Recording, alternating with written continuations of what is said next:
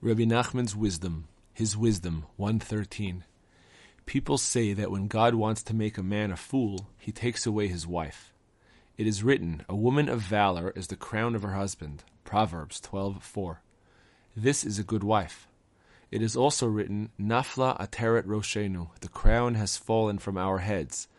Lamentations 5:16. This is the death of such a wife. Nafla Ateret Roshenu forms the acronym Na'ar, fool. Also see his wisdom number 87. 114. Nowadays, it is easier to resist temptation. When people of earlier times withstood temptation, its klipa, its evil force, was broken.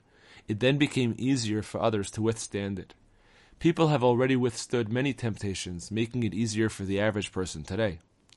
The Talmud states, what Joseph overcame with strength was a small matter for Boaz. What Boaz overcame with strength was a small matter for Palti ben Laish. Sanhedrin 19b.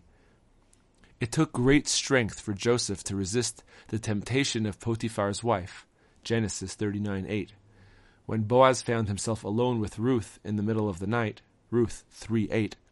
It was much easier for him to overcome this temptation, since Joseph had already broken its power when Saul gave, gave David's wife Michal to Palti ben Laish, 1 Samuel 25:44, 2 Samuel 3:15, Palti ben Laish lived with her for a long time and faced even greater temptation than Boaz.